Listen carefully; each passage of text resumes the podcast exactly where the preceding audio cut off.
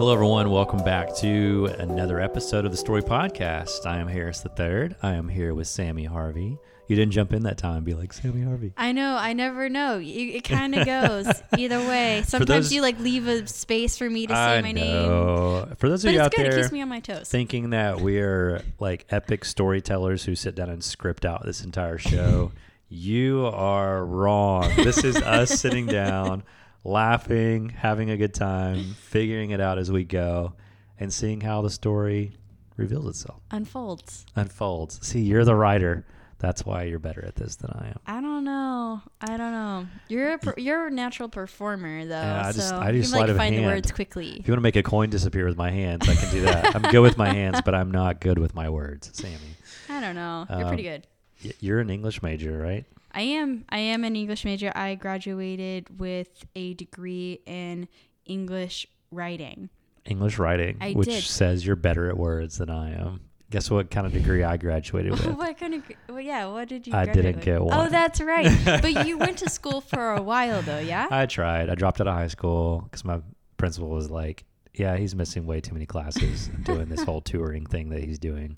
You should probably use a homeschool program and get him a diploma at some point, but we recommend this as an educational option. And my parents were like, okay, that's a good idea. So they pulled me out of public school. I went on the road full time. And then literally the exact same thing happened again with college. Like everyone around me was like, you got to go to college, young man. So I tried to go to college and one of my professors sat me down and said, you're missing a lot of classes doing this whole touring thing. And then he like, he pulled me in. He's like, be honest with me, how much money are you making? And I was like, what? And he's like, I'm a business professor. You're here as, as a business major. Just shoot straight with me. How much money are you making traveling around doing shows? And I told him, he's like, get out of here. Just quit. Go on the road full time. You're not going to learn. So he was, his point was, it was a small liberal arts school. And his point was basically that uh, everything that everything that we're going to teach you in this very basic business program is stuff that I'd actually already been doing for like four or five years sure. running my own business. Yeah. So that's not to say there wasn't any value uh, in my college education or that I wasn't going to learn it anything. It had been fulfilled like by not your all experience. Of it, but enough of it where I think he was like, you should just go, you should just go do what you do. It's awesome. We fully support you. It, I do think when I left his office, I think he was like, don't tell anybody that I said that. I'm not the one that told you to quit school. You heard it here, folks. But I think he told me to quit school. And his name was, uh, no, I'm not going to say his name. Go to oh school, gosh. kids. It's working out well for Sammy. She got a college degree and it's paying off really well. She's really good with words, especially English words, because those are the kind that she majored in. Yes, that is true. I don't know how good I am with all language words, but English words specifically, yes. I've actually never thought about that. So, like in other, do they have, la- I mean, is it still a language major? So, like in Spain, do they you can major in Spanish Sure, and you, can, you can you can major in Spanish here too. And it's called Spanish writing or just Spanish? I've not heard of that. So you're focused just, on writing, I'm not necessarily like writing. the language. Yeah. Yeah, I had an option to major, this is getting really specific. I had an option to major in literature, so reading, or writing. I chose writing. I could never major in reading. I could. I'm a horrible I could. Reader. I love reading. I love reading too. It just takes me like six years to finish a book, which is why I have like sixty books going at a time. Oh, um, I do too. I, I read, think it's because I'm yeah. A D D, and so like I read a few paragraphs, and then I'm like, I have this brilliant idea. Wait, wait, wait. I forgot what I just... And then, like, your eyes keep... You're, like, seeing the words, and you're saying the words in your mind, but they're not registering at all because you're still brainstorming about the idea that you got two paragraphs ago. So then I have to go back and read it over again. That's why it takes me so long to finish a book. But I do finish a lot of books despite that slight challenge of reading. See, we're just proving our point. We started this episode by saying how unscripted this podcast is. Here we are, off on a rabbit trail. Let's talk about... something far more important, our guests. That's why people listen to these things, I think. I'm pretty sure. so, yeah. Because they have amazing things to say. And our guest for this week, Jason Jaggard, had some pretty amazing things to say.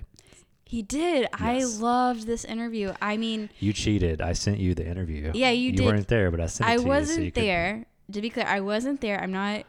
I w- didn't help interview, but Harris sent me the interview file, and I listened to it earlier today. And Jason was a speaker at Story Gathering this past year, and I, I think his talk got voted as one of the like most popular Yeah. Or most well-liked. Yeah, on the talks, survey. Right? Yeah, the post-conference, we sent out a survey asking for uh, who who are your top three speakers, and they could only pick three. And, of course, everyone chose a different three for the most part, but sure. They kind of ranked all the speakers for us and said, here's people, the number, basically put them all in order. And, yeah, it was very, very, very close to the top. That's really cool. So, and I don't, I don't know that many people came to Story. Like, they all came going, oh, Casey Neistat speaking. Sure. Or, uh, like, these people, all these people that they're, like, in their Cute, minds, they're names. Celebrities. Yeah. And obviously, all those big-name speakers got really high reviews. A lot of people said that was their favorite speaker. But I love when, like, the surprise friend of mine, and I'm like, you guys are going to love him. And they're like, we don't know who he is yet, but we're excited to meet him. And I'm like, you're going to love him. Just wait. And totally. Then it happens. They yeah. love him. Jason is full of wisdom. And um, I, I'm really excited to talk about this interview, but I'm going to hold all my comments till the end. I know. Um, I really want to introduce it as this is uh, Jason Jaggard interviewing Harris the third, because sometimes it felt like that because yeah. he, that's the way he is. Because he he's is, great at asking questions. Yes. And before you know it, he's like, you know, mental ninja-ing you and ninja-ing is that a, I just use that as a verb. Yeah, go for it. I'm confirming over and over again that I'm horrible at words in the English language. I mean, I understand you. But you understood what I meant. And that's the point of language. Uh, so yeah. he he is a, what do you call those people? Would that be like a verb, verbal ninja? What's the correct way to say that? Oh, I don't, I don't know that part. Somehow you're like, I'm, I'm here to extract wisdom from you. And he like finds a very natural way to make the conversation about you. Because that's the kind of yes. person he is. He's just yes. so good at I that sort of thing. I understand what you're saying, yeah. So multiple times throughout this interview, if I remember correctly, I have to pause and be like, it's happening again. This is about This is about you, you turn Jason. The table yes. back. Let's turn the table back to Jason. So you guys are going to love this one. So much wisdom. Uh, I was in L A uh, and swung by not long after Story to interview Jason Jaggard. Enjoy.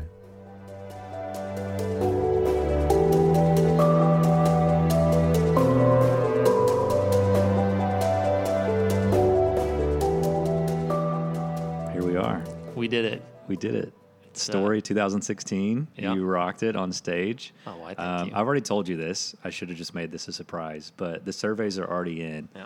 Um, and you are one of the highest rated speakers of Story this year. What? Yes, that's true. That's that's some, that's something. There's some there are some impressive uh, ladies and gentlemen there. It feels there really, really nice. were. There really were. But I think it speaks a lot to your perspective on life, your ability to walk into a conference like that and get to know who's in the room and try to figure out what do they need to hear from you. Um, obviously, you're an amazing communicator, but I think it goes deeper than that. I think you're you're an amazing um, is understander a word? Can oh. someone be an understander? Is that can, can. can that be a noun? Like my giving key says unstanding. Unstanding, yeah. really? Yeah, is that yeah. true? Yeah, I was in there with uh, Caitlin and and yeah. uh, uh, Britt. We just had Britt on the podcast that's, like two episodes right, ago. That's right. That's right. She she uh, texted me afterwards, and she's like so excited to be on here. And, you know, they when you go in, and they were giving me a tour of the place, and we, we've done work with them. They're a client of ours, and uh, they had a gentleman there who kind of divines, like, a, a word for you. Uh-huh. And he divined... Really? The, uh-huh. And he divined the word uh, firm, which I'm like, okay, and then uh, understanding. Really? But then he went to go put it on there, and there wasn't enough space on the key to put understanding, so he just no put way. Unstanding. Tell me about it. How was that weird? Tell me about this guy, because she didn't talk about this at all. No, his now name's I'm super Darnell. Intrigued. Yeah, Darnell is legit. He's a cool guy. And he just like meets people. Did he ask you questions? Was it like a survey interview? No, he like he like yeah. senses you. Really? Yeah, he kind of puts his hand out and tries to, to like intuit what would wow. be like two words that could define you. So I like that one of my words is not a real word. I uh, I I would kind of agree with him. I, I feel like. I also think, too, that that's what you do for people. I think that's what you do. That's certainly what you did for me in a season of my life is you took very little, very small amount of information from me, very short answers to a very short list of questions, and somehow I felt like you knew everything about me and everything that I was insecure about and scared of. And so let's just start. Let's do the whole biographical thing. All right. Tell people, help us understand what it is exactly that you do mostly for a living. You do a lot, and we're going to talk about a lot of that kind of stuff. But. Okay. Um, tell us a little about coaching. Yeah, the, the coaching work, it's, we're still figuring out how to articulate it in a way that makes sense to people. And I think a story, I said something along the lines of, we what we're really good at is uh, holding space for people who are way smarter than us, way more talented than us, way more gifted than us to explore the outer limits of their capabilities. And in that sense, I think that's one of the reasons why you and I got along really well from the very beginning is, like, I could smell your talent instantly and could could see a lot of the very common behavioral patterns of really, really talented people that uh, they, that are happening, that gets in their way, that they don't realize it. And so once you can help someone hold space to explore that in, like, a safe space, uh, then they then they don't need you anymore, because they then they just rock and roll and it's fun. Yeah, I, I said this on stage when I introduced you. I said that Story twenty sixteen wouldn't have happened without you. Um, and I think I had a few people be like, in the audience, they were like, really? Like, that that guy, what did he, what did he do? They, for some reason, that stood out to a couple people, yeah. and two different people I can think of specifically asked me about that later on. Yeah. One in the hallway and then another one after the conference. Um, and the way I explained it was simply that I was going through a season of life where I thought, oh, I'm just a magician. I'm just supposed to be an illusionist the rest of my life who tells stories. Um, and you were, you were one of the people that affirmed in me my belief or my lack of belief. How's what? How am I supposed to say that?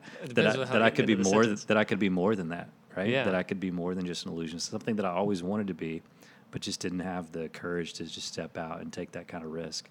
Um, and it was coming out of that that coaching season with you, with that feeling empowered. Going.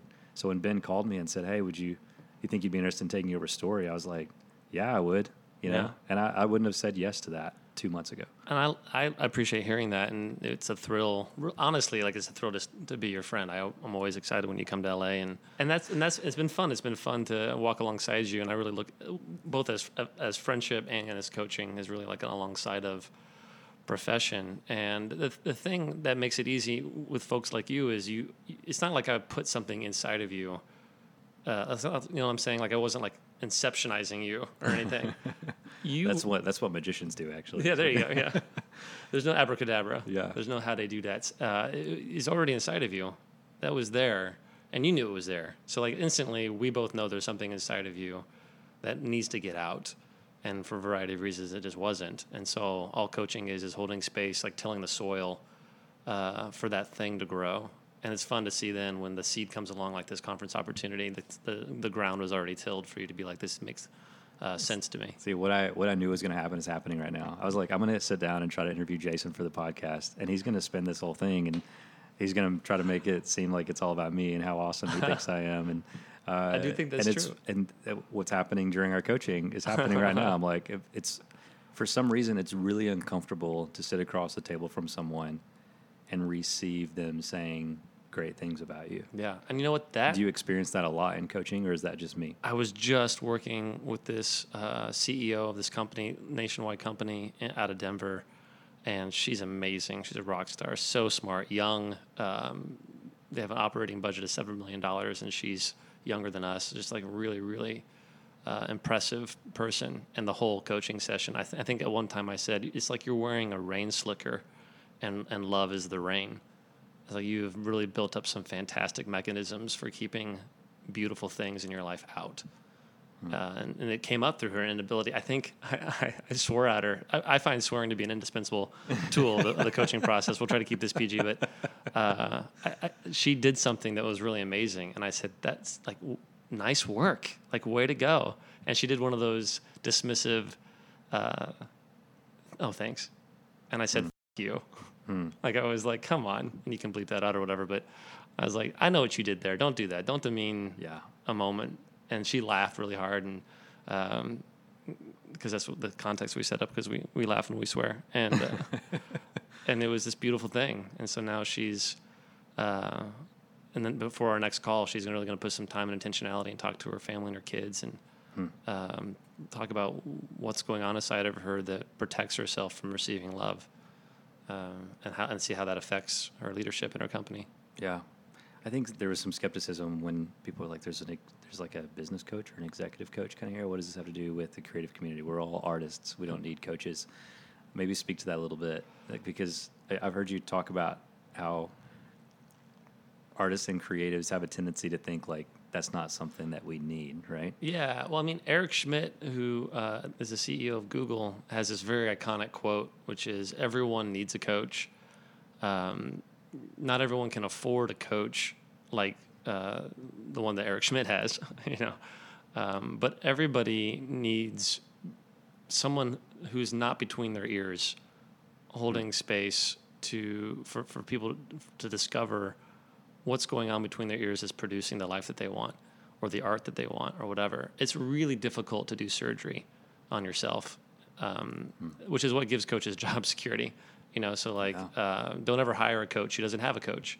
You know, so uh, we set up a rhythm. I do my own personal rhythm, my calendar year, where I'm there are seasons where I'm working with a coach and then not, and then working with a coach and not, and uh, that plays an indispensable role in my own development. And and and with artists specifically, I think uh, coaching. I mean, honestly, what's coming to mind is coaching. I think is really uncomfortable for for artists because it's so disruptive to how uh, a lot of artists build their lives. Um, a, a lot of art. Because art is so aesthetic, um, art is emotional uh, by nature. Like if you can tell a story that moves somebody, if you can paint something that impacts someone emotionally, if you can write a song that touches somebody, um, you, you, you artists traffic in emotion, which is a very unique profession. Uh, mm. There aren't very many professions that are like that, and consequently, emotions become like a dominant part of their lives, and in a way that a lot of other people um, don't. Especially like the idea, like most people's jobs demand a degree of. Uh, denial of self and and uh, restraint and, you know, like the, the the thing that the artist really abhors, like the nine to five grind. It doesn't matter if you like it, you do it anyway. You know, like kind of that World War Two mm-hmm. work ethic thing that that that uh, a lot of artists fled to the coasts to get away from, that Midwestern uh, culture that, frankly, like my Uncle Jim uh, mm-hmm. Hatch, I mean, he he fled like uh, like Syrians to another world, to Nashville, uh, to get away from that. And, um, and the, inter- the interesting thing about that is you, in doing so, it does protect these emotions that are so vital to your craft, but at the same time, it unintentionally undermines, I think, sometimes um, the disciplines that the office guy has that if you had a little bit more of, it would take your artistry to a whole other level. You know, like things like duty and discipline and sacrifice are not usually in the lexicon of an artist, and, and the coaching space really holds a lot of power for that. That's really interesting, because the first thing that pops in my mind hearing you say that was Casey talking about how he makes a video every single day. Yeah. Um, because I've, that's the thing that I've heard from his talk repeatedly from other attendees since the conference. You know, when I when I sit down and talk to people, like, hey, what were your highlights? What'd you get out of it? Um, when when we get to Casey Neistat, they're always like, the thing that stood out to me is him talking about the discipline required to make a video yep. every single day. Yep. And that, I guess maybe the reason that stood out to them is because that's so rare, I guess, in the creative community. Yeah, and this isn't, I don't think, very insightful, but the, the, the difference between the product and the process, you know, a lot of people become seduced by the product and they totally ignore the process. You know, they're going to watch you get up there and, and wow the audience, uh, but what they don't see is the hours and hours and hours of n- having it not work. The hours and hours of failing or whatever, the sweat and the grind that produced that, which I think is why the uh, the War of Art has been. Did I say that right? I don't mm-hmm. know. Yeah, that why that book has been so popular is it become it kind of shatters the romance and, and it offers a new metaphor, one of struggle, to the artistic process. And uh, I think we need m- more communities of art of artists. Advocating for the struggle and advocating for the sweat and advocating for the discipline, where we imagine the day when an artistic community is less impressed with the person who creates effortlessly and more impressed with the person who creates with great struggle, um, because that's like that's the character piece to the art. And probably nowhere, I mean, honestly, you know, my, my experience at Mosaic and, and Irwin and those folks there who are so creative, like they have more creativity in one clipped off toenail than I do in my whole body, you know, and, and they, uh, they're the ones really who talked to introduce me to the idea of the seduction of talent and how easy it is to become impressed with people who don't have to work really hard, but are really, really good at what they do. And to say, like, don't be impressed by that. Like that, hmm. it doesn't serve their ego. It doesn't serve you. Uh, it doesn't serve their future, really, to hold space for people to struggle. I'm curious your perspective on this. I, I asked Micah Bournet this question yeah. uh, when we interviewed him for the podcast, and we're talking about the Black community's embrace of of art and storytelling many times as a way of lamenting or raising their spirits. And yeah. um, that kind of led to a conversation, because spirituality is not really the point of this podcast or even the conference that we do. Um, but I think, like a lot of conferences run away from that, we just embrace it because I realize I can't put a speaker on stage who does something creative for a living or who is an artist um, and ask them to keep that part of themselves secret, because for so many, like, their creative process is immensely spiritual, and yeah. they can't separate those two things. And I think that's true for a lot of artists, regardless of what worldview or spirituality they embrace. It is, it's, it's very, very spiritual. Yeah. Um, what do you feel like that connection is? What it, Well, I mean, I think I would maybe say it's true for everybody. I think, you know, at Mosaic, we had core values, and one of them was creativity is a natural result of spirituality. Hmm. And it's like what you create is an, ex, and is an expression of your spirituality. Now, I have friends who are atheists and secularists, and they would be uncomfortable with the word spirituality. Uh, so I think they'd be more comfortable with, like, the word philosophy or worldview. But out of your worldview, you create. Uh, the Coen brothers, they have, they're saying, they're not just storytellers, they're preachers. Um, Spielberg is the same way. Uh, Christopher Nolan is trying to say something about the world. Uh, P. T. Anderson, like these these brilliant minds are uh, not just trying to entertain people. They're they're trying to communicate something that they think about nobility or beauty or I, life. I mean, one of the one of America's most notable atheists is Penn Jillette. You know, yeah. and I, there are people that I would say, like, you can't. You can't have an agenda in a in a city like Vegas. It's got to be pure entertainment. And I'm like, he's giving a sermon yeah. the whole show, and he's like, in many ways, I respect so much Absolutely. Of that. I respect him because he's so convicted by his worldview that he can't do art and separate the two. Yeah, because I, it actually is born out of that. Absolutely, and I think that's the way art is supposed to be. I think there's there needs to be a moral element to art for it to really be artistic, uh, and that's a bias that I bring to it. And, and that doesn't mean I'm going to agree with your moral position. But that's why great art creates dialogue, and I think that's the role of art, is to create dialogue, not simply to entertain like a like a Michael Bay movie. And that's why I would really struggle to call Michael Bay an artist. Like, I don't really know what he's trying to say about the world. I think he's trying to make you say wow with explosions, um, but there's not a lot of gravitas to his to his product, and it really is a product. It's kind of a bastardization of of uh, American cinema. Not to be too yeah. uh, frank about it. Um, no. But, you know, when there's other artists who will use explosions uh, to say something, or they're embed, you know, between the explosions, they'll, they'll have these moments that'll say something beautiful about what it means to be human or the struggle of humanity or whatever. Yeah. I just, for my own curiosity, yeah. I'm curious what you would say. Uh, I just I really want to know your perspective on this. What So for someone who comes to a conference like Story, and there's like, why is there, why are you talking about things like racism in America, or... yeah. Uh, why are people talking about their faith or their spirituality? Like, this is a creative conference where it's supposed to be about storytelling. Like, they don't want to hear that stuff, but I don't know how to produce a conference that's absent of that stuff without forcing some, some presenters to be someone that they're not, or to not share a piece of themselves that they are. Yeah. What would you say to those people? Um, like, why do they come not wanting that? Do you feel like that happened? Do you feel like at, at Story there are people who didn't want to hear about the social justice, or the or the or the like, some people talked openly about religion? Or I don't um I I think it was, it was more of a like, hey, if you're going to talk about this stuff, you got to tell people in advance, so it, they're huh. not we're not blindsided by it. And I'm yeah. like, I don't I I can honestly tell you, as a conference programmer, as the director of the conference, my intention was to never go, I'm gonna I want to book these four speakers because I know they're gonna like let them have it, yeah. you know. Um, my goal is to create an amazing conference experience so that those people leave feeling inspired to do the most creative work they've ever done and tell the most engaging stories they've ever told.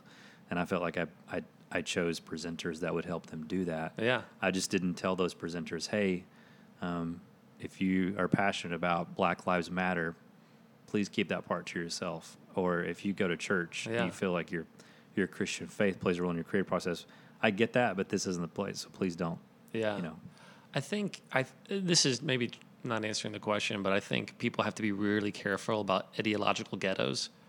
And uh, I think that's happening a lot. Like, you know, people who only watch Fox, or people who only watch C N N, or people who only, you know, and, and TED conference is really struggling with this. If you listen to Chris Anderson talk, one of the, you know, they, they've kind of created this utopian, um, this utopian quasi-spiritual kind of secularist Uh, event, and there are there are voices missing from that space, and uh, and it's an unfortunate thing, you know. So as a white male, I appreciate when Nicholas brings a conversation around a, a point of view that I don't expose myself to very often, and it can be uncomfortable, and that's what I'm paying for.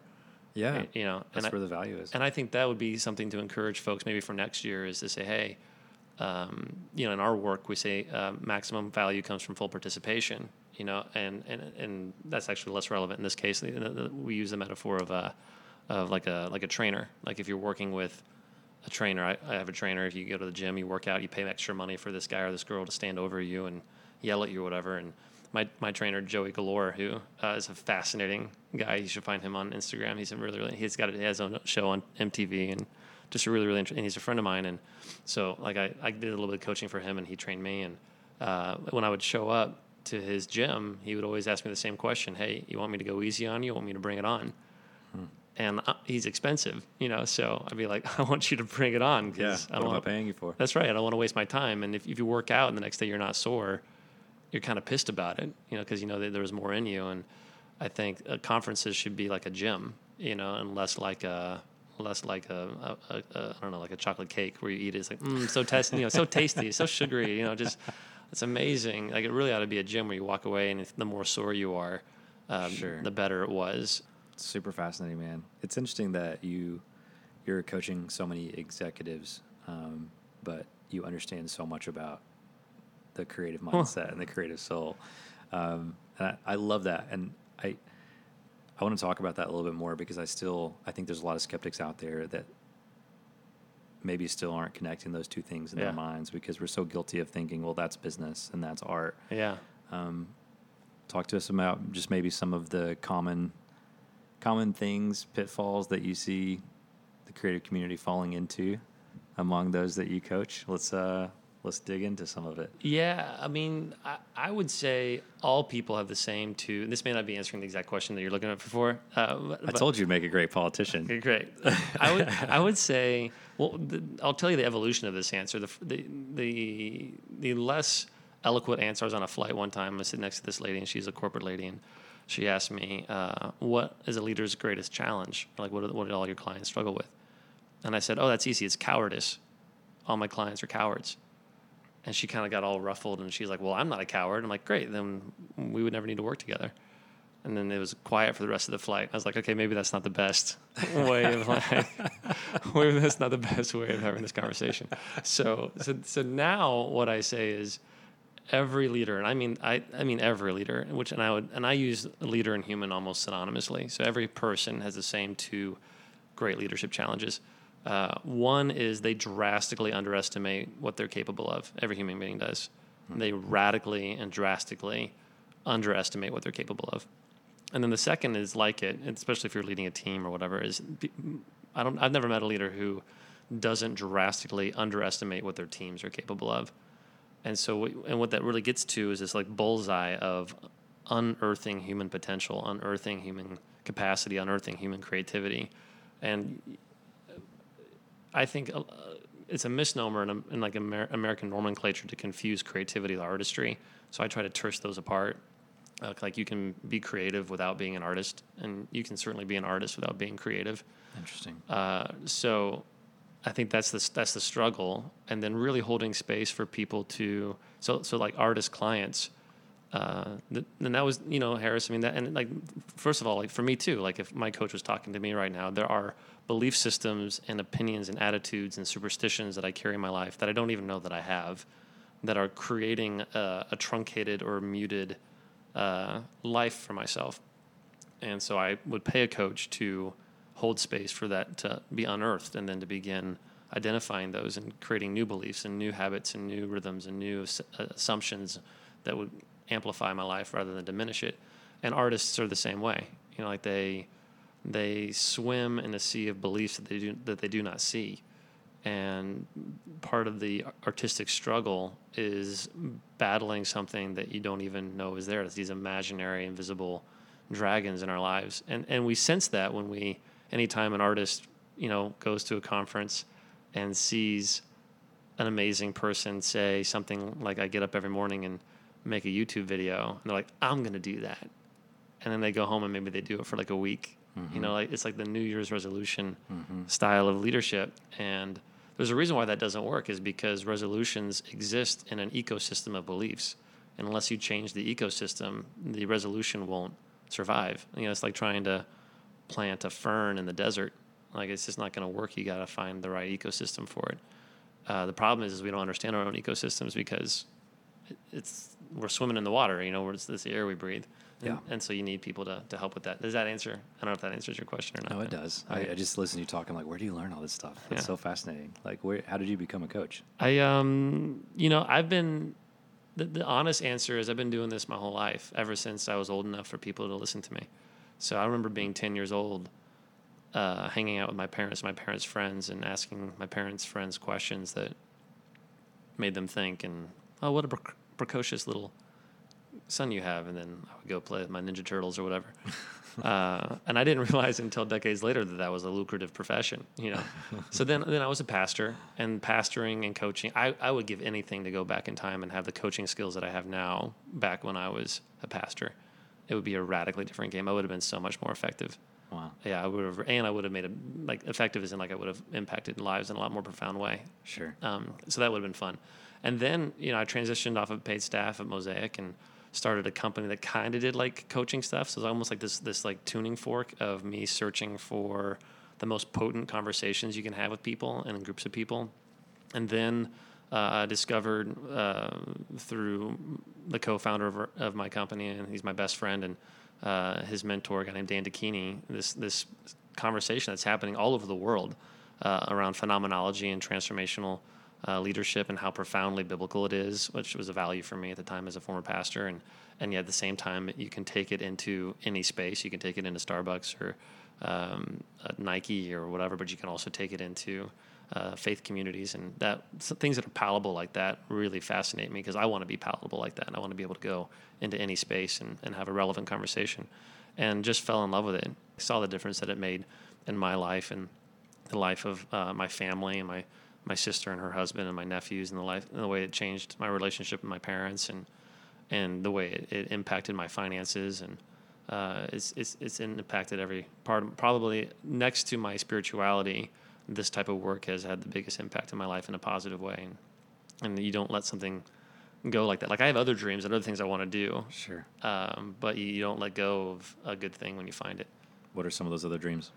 Yeah. So there's there's three big buckets to my... Is this interesting? I feel like this is now just talking no, about... All no, right. That's great. Um, I feel like there's three buckets to my life. So you know, this is what most guests do on a podcast, right? Is it? Like, they actually spend time talking not about the person who's interviewing well, them, like you usually do. I thought, well, okay, all right. I just thought that, uh, you know, it's... Uh, so, um, to, to whoever cares out there, uh, there's, there's... I organize my life into three buckets, and I have, like, uh, weekly, monthly, quarterly, annual, uh, five-year, ten-year... Dude, I'm intrigued already. Of course, this is interesting. Uh, yes. Goals. And, and I'm, I'm, as I'm answering the question, I'm thinking, how can I like tell people how I set this up that might be resourceful to them? Sure. Um, and and I keep those in front of me. So every week I check in with how that's aligning, and uh, to keep the potent things in front of me, because it's easy for me to get distracted or whatever. And uh, so so bucket number one is Novus Global, and that's the executive coaching firm. That's where I do a lot of my speaking and the one-on-one and trainings when we work with companies. And mm-hmm. Uh, and I love doing that, and um, that provides a degree of financial cover. And the more the company grows, the more financial cover that has, and, and I, to the point to where hopefully in a few years I can have like, now I cap myself at twelve clients, um, but in a few years I can cap myself at three and still make the same amount of money that I would have at twelve now. Sure, which is wonderful. So it's not like scalable income, um, but it's close. Less time, more, sure. more resources. Uh, and I love doing that. And now we're, we're working with more coaches now. So by the end of twenty seventeen, we should have twelve coaches in the firm. We've got four right now. And that really excites me. And I really like building into younger coaches and um, sure. sort of or, men- mentoring them. Oh, yeah, which is really, really fun. So there's that. Uh, then the second piece is uh, media. So a short film that I executive produced, it was just in a, a small little film festival in Seattle. I've done some writing, producing for, for Funny or Die, which I really enjoy. Um, but I don't think I'm a writer necessarily. I just directed a short that we're in post-production now for. Um, and I, I enjoy that. I like rolling my sleeves up and getting in it. But I, what I really, what I'm discovering is I really enjoy, uh, and this ties back to the coaching work. I just really enjoy working with people, uh, who are more talented than me. Like when I was, when I was in college, I was in a band, there were two bands in our college, one led by me and one led by my best friend at the time, Chris McLaughlin. And we organized our bands really distinctly, and I never realized it until I got to be around someone who's different than me. So Chris would pick like J V musicians, but he could get varsity performance out of them. Hmm. He would tell them exactly what to do, and they would do it. And he would get a sound from them collectively that no one else could ever get. And I had, I really admired that. Uh, I can't do that. I would pick all the, I would go into like neighboring universities and find the best possible musicians I could find. And I'd say, you just do your thing. And when magic happens, we'll capture it. And I'll say, keep doing that. And we would come in and, and we would create new arrangements, to songs, we do covers or whatever. And uh, it would be, we create something totally new and fresh. And, uh, and I, I think that's when I began to see what what really makes me get excited. You know, so I in the film world, in the storytelling world, I really like uh, working with people more talented than me. So like we wrote, I wrote this thing for Funny or Die. It was a parody of The Newsroom, and it did really, really well. Yeah, it was great. Uh, thanks. And that's one, probably my favorite thing I've written so far. And in that process, I brought in a guy named Vince Michelli, who's a very talented director here in L A. In fact, his feature just uh, his feature film just came out. His first feature came out on iTunes and on demand. It's called Fear Incorporated. Uh, and it was written by a guy named Luke Barnett. And they met because I brought them together to do this Funny or Die thing. Luke's a very, very funny writer, and I knew that my thing was okay, but it needed to be punched up a little bit. And Vince is a very talented director, editor, and we made this thing that looks like it cost ten thousand dollars to make. We made it for like two hundred dollars in craft services. Love it. Uh, which is amazing. And uh, that that's fun. And both those guys are way more talented than I am. But what I'm good at is seeing talented people and then putting them in a room together, pitching an idea that's horrible, watching them make it better, and stirring the pot. And now that I have some resources available, and I and I, you know I work with executives who usually when executives get rich and bored, they want to do something creative, you know. And so now I have uh, trust and access to people who are looking for other ways, creative ways of using their sure. discretionary resources. I can say, hey, I know these guys. They have a great film idea. I would love to partner. That kind of thing. Yeah. So so now the goal with that is. Uh, to create a media platform. And I don't want to talk too much about it because it's pretty embryonic right now.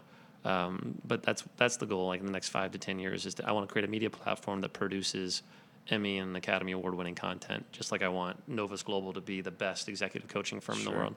And then there's the last part, um, which is my spirituality plays a really big part of my life. And uh, I love I love spiritual communities. I love them. I worked at one.